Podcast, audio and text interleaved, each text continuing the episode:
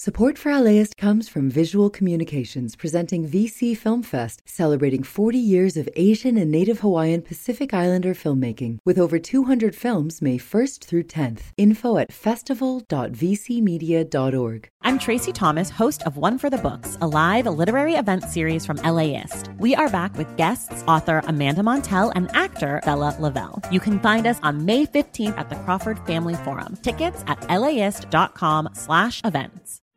I've always dreaded Valentine's and Mother's Day, and not for reasons you might expect. Ever since I can remember, these two holidays meant only one thing my mom selling flowers again. Every year, she'd load up a tarp and chairs into her truck and set up shop next to the Arco on Hoover Street to sell flowers on the side of the road. She typically spent up to five days and nights grinding and hustling, but all I noticed at the time was that my one bedroom apartment was filled to the ceiling with flowers she'd bought wholesale at the Los Angeles Flower District. Now that I'm older, I'm grateful for her hustle, and I can understand the risks that street vendors face staying out for days and nights, only coming home to shower, being harassed by the police, and getting robbed in the dark. Throughout all of this, I'm sure she felt fear, but she looked fearless because every year she'd come back to it. While reflecting on all of this, I realized how much flowers were an essential part of my childhood. I also wonder where do these flowers actually come from? I'm your host, Sandy Chavez. This is Future Rewind by Next Gen Radio. We believe the best storytellers have stories of their own. For over 20 years, Next Gen Radio has been finding tomorrow's journalists and training them through local radio reporting projects. I was a reporter for Next Gen Radio, and now I'm back to revisit and unpack amazing narratives with their reporters. On this show, we hear the story behind the story and what they're up to next. This is the way storytelling is meant to be. The Flower District in downtown Los Angeles is the largest wholesale flower market in the United States. We are here at the Gather Florist stall at the flower market. It's great. We have a good number of things. We have a mix of sweet peas, some herbs as well. The six block area is filled with daily shipments of every kind of blossom from all over the world. But over the past few years, there's been an ongoing shortage of flowers due to climate change. I've been working at Roselane Farms for four years, and within that four years, summers just keep getting hotter. Oftentimes, you know, weather and nature is unpredictable, but when we have these really high temperatures, things die quicker. I'll just use Mother's Day as an example. That's one of the, you know, busiest holidays for florists and for flower farmers, and there has been a Mother's Day where all of a sudden we have no roses in the fields because it's so hot, and then what do you do? Amanda Galvez is a flower farmer who was interviewed by Next Gen reporter Lucia Ruan as a part of our climate change series. We recently caught up with Lucia. Hi, Lucia. Thank you so much for joining us today. Hi, happy to be here. Amazing. So tell us, how did you meet Amanda? Around that time, I met up with a former coworker who actually left that job to pursue being a florist full time. And we started talking about what exactly being a florist entails. And she mentioned that it had a lot to do with climate change, actually. It's a lot harder for floral farmers going out to the field. Because of climate change, it's hotter, and so they have to go out earlier in the day. And there's a smaller window of time that they can be able to pick things. I'm so grateful you mentioned that. Farmers are often on the front lines of climate change and are so often overlooked. On top of that, the number of flowers for them to pick in the first place is just way lower. You can lose a flower pretty easily with the high temperatures, with the drought that's going on, and the Santa Ana winds are so strong that they break the flowers. Because of the way that climate change is changing how plants grow, we have to expect that the flowers we purchase will change as well. the connection between climate change and flowers is a lot more complex than just rising temperatures. The flowers sold in the flower district are imported from all over the world. Colombia, Kenya, the Netherlands, Ecuador, Brazil, and Costa Rica. The farther away the flowers come from, the bigger the carbon footprint. Because the airplanes that deliver these flowers release tons of carbon dioxide, these toxins are released into the air and are recycled everywhere, from the soil we use to grow our food to the air we breathe, and it also affects our weather. Excessive carbon dioxide is what's causing our ice caps to melt. What I didn't know going into this is that all weather here on Earth is affected by the ice caps. Let me explain. Pretty much all weather is created by hot and cold air. When it comes to global weather, the coldest air is at the North and South Pole, and the hottest air is at the equator. So when cold Arctic air meets up with hot tropical air, it creates what we call jet streams. Jet streams are rivers of air and weather in our atmosphere. So when the poles heat up, things get unpredictable. It only takes a little bit of change for the entire weather pattern to shift. And when it does, the jet streams create dangerous weather in unusual places, like what we saw in Texas in 2021, a snowstorm never seen before that caused power outages and dozens of deaths across 25 counties. These weather patterns are also causing the changes we're seeing in flower farming. I think the floral industry risks losing a variety of flowers from climate change. So it turns out that while flowers are affected by climate change, they're actually also contributing to it. Lucia, what can we do to help? The first and easiest way is to buy flowers locally. When I first met Amanda, she was working with Gather Flora LA, which is an organization that acts as the midway between florists and small local farms. Something else is the idea of using all parts of a flower. Flowers can be broken, but that doesn't mean the petals aren't usable. Sometimes florists use these petals in necklaces and soaps and things like that. And a lot of them are thinking of different ways to reduce the use of floral foam, plastic packaging, and to repurpose arrangements that they sell for weddings to hospitals or to sick patients. Having nature in our homes makes us feel better.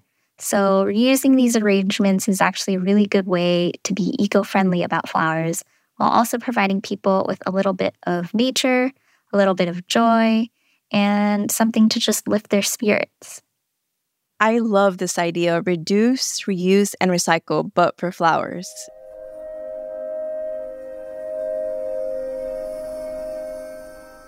There's something about the aroma of an orchid that instantly uplifts my spirit. The simple act of giving someone a flower says so much. Congratulations, welcome. Get well soon, or I love you.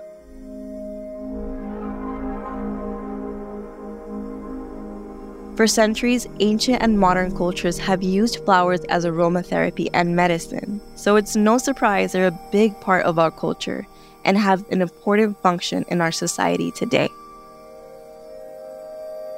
I believe we can still enjoy flowers and help our planet in the process. One solution is to buy from local farms like Rose Lane Farms, where Amanda Galvez works, or you can even buy native plants for us in LA, that doesn't just mean cactuses. There's poppies, irises, sunflowers, and lilacs that make a stunning bouquet. Plus, there's more than 10,000 succulents to choose from. There's so many little things that we can do in regards to nature and flowers that can really impact our livelihood essentially because at the end of the day we're so interconnected with nature farming and flowers exist on the same level. Now, I can't go past a bouquet of flowers without thinking of my mom. I think Tupac describes it best. There's no way I could pay you back, but the plan is to show you that I understand. You are appreciated. I hope you learned a lot from this story. Stories like this and others are being produced by our reporters every year. Lucia, were you able to follow up with Amanda? And how are things going with her this year? I got a chance to catch up with Amanda a couple days ago, and it was really good to hear from her again. She is still working with Rose Lane Farms. She's still enjoying, you know, working with the roses. She's been on vacation for the past couple of weeks, and so she hasn't been able to see the immediate effect of the most recent, you know, interesting weather that LA has for us. Right. We had these major storms come in, and I was wondering what happened to these flowers. She did mention that this is around the time that a lot of farmers start planting seeds for their next year's crop, and that the rain can actually really affect early seedlings. When plants are more established, the rain doesn't affect them as much. But if you're just planting seeds, then these crops are probably not going to last. And so that could have greater implications for new crops. But at the same time, right now is the rest period. And so they basically give the roses a period of time to rest so that they'll be able to flourish better. And roses require a lot of water. And so the rain is definitely good for them. But the cold, the winds could pose a problem. You know, it's the kind of thing that we'll have to wait and see, but it could be a very good year. I think that the moral of the story is just that, you know, weather is so unpredictable and that plants will grow and adapt based off of the weather. I want to hear more about you. What did you learn during this entire process? Technically, I learned a lot about sound. I hadn't really learned much about audio recording in the past. And so I definitely learned a lot about how to work together with sound, how to tell a story through sound. And I think that that's been really beneficial because there's always stuff to gain from learning how to tell a story in different formats. You know, it always makes you a better storyteller to be able to do that. So tell me, what are you doing now and what's next for you? Lately, I've been freelance writing, exploring different communities through different lenses. So, looking at food, culture, or music. And that's been really exciting. And definitely something that I hope to continue to do. I definitely focus a lot on Asian American, Native Hawaiian, and Pacific Islander communities and have a lot of connections in those different communities. And so, if anybody's looking for stories, uh, I'd definitely be open to working together with them. I think it'd be nice to have a full time job. I have a wide range of experiences in relation to video and social media. And so, you know, the ultimate dream would be to work with a media company on video and social media, like lifestyle and culture type videos. And so I'd always be open to opportunities related to that as well. That's amazing. Thank you so much for joining us. And I know that you're going to do great in whatever you do next. This Next Gen Radio project was created in partnership with the University of Southern California and LAist Studios. Visit nextgenradio.org to apply to one of our upcoming projects or to hear more stories like this one. Ever think about how changing weather affects pilots? Reporter Missy Vasquez takes us to the skies. Below the Sea, Arothi Sheth tells us how global warming affects fish and other marine life. Did you know that honeybees are stressed out by climate change? Our reporter Ryan Mena dons that beekeeper hat. And lastly, reporter Chelsea Healy brings us ancestral wisdom from the Kizh Nation through a tribal biologist who tells us the changes he's noticed. This episode of Future Rewind was written, researched, and produced by me, Laura Gonzalez, Tracy Tong, Yuki Liang, and Selena C. Reynolds, who is our executive producer. Both her and Donald Paz engineered this episode. Our theme song is by PJ Shahabat. Our cover art is by Lauren Ibanez. We also had production assistance from Kate Laveau. Thank you so much for listening to Future Rewind. I'm your host, Sandy Chavez.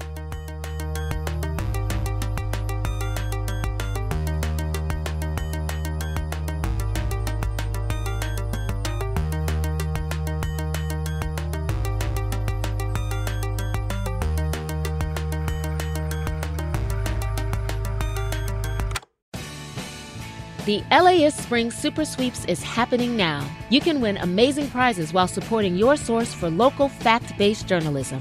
One lucky grand prize winner will get to choose a brand new Lexus or $25,000 in cash. Other prizes include an electric bike from Juice Bikes and $1,000 gas gift cards. Your donation of $60 gets you one entry to win, and the more you give, the more entries you get. Donate now at laist.com slash sweeps.